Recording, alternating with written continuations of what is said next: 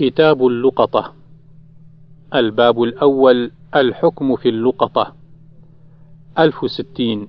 عن زيد بن خالد بن زيد الجهني رضي الله عنه صاحب رسول الله صلى الله عليه وسلم قال: سئل رسول الله صلى الله عليه وسلم عن اللقطة الذهب أو الورق، فقال: اعرف وكاءها وعفاصها، ثم عرفها سنة، فإن لم تعرف فاستنفقها، ولتكن وديعة عندك، فإن جاء طالبها يوما من الدهر فأدها إليه.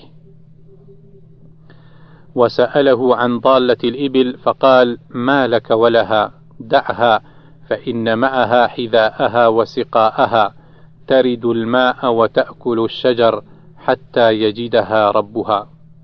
وسأله عن الشاة فقال: خذها، فإنما هي لك أو لأخيك أو للذئب. أخرجه البخاري. واحد وتسعين. الباب الثاني: في لقطة الحاج. ألف وواحد وستين. عن عبد الرحمن بن عثمان التيمي رضي الله عنه أن رسول الله صلى الله عليه وسلم نهى عن لقطة الحاج. الباب الثالث: من آوى الضالة فهو ضال. ألف واثنين وستين. عن زيد بن خالد الجهني رضي الله عنه عن رسول الله صلى الله عليه وسلم أنه قال: من آوى ضالة فهو ضال ما لم يعرفها. الباب الرابع: النهي عن حلب مواشي الناس بغير إذنهم. ألف وثلاثة وستين.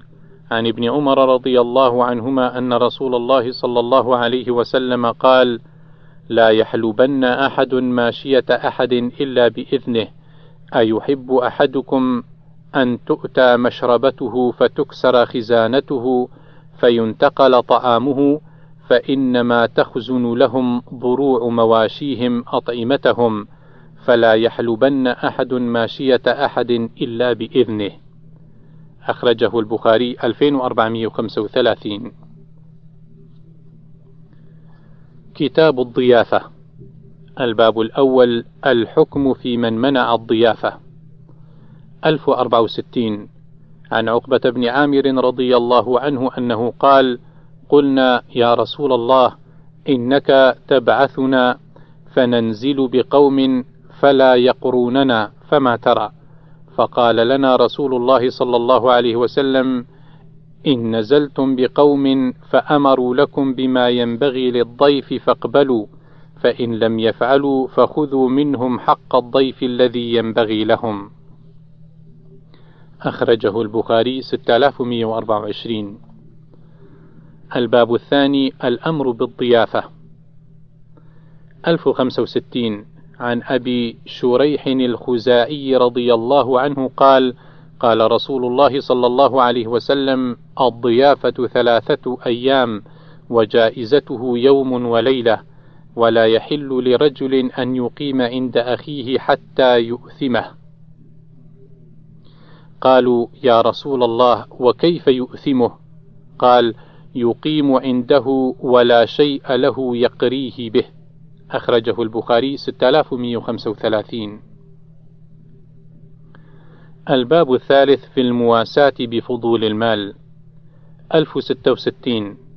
عن أبي سعيد الخدري رضي الله عنه قال: بينما نحن في سفر مع النبي صلى الله عليه وسلم إذ جاء رجل على راحلة له، قال: فجعل يصرف بصره يمينا وشمالا، فقال رسول الله صلى الله عليه وسلم: من كان معه فضل ظهر فليعد به على من لا ظهر له، ومن كان له فضل من زاد فليعد به على من لا زاد له.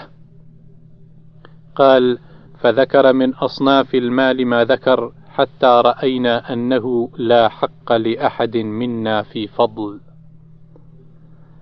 الباب الرابع: الأمر بجمع الأزواد إذا قلت والمواساة فيها.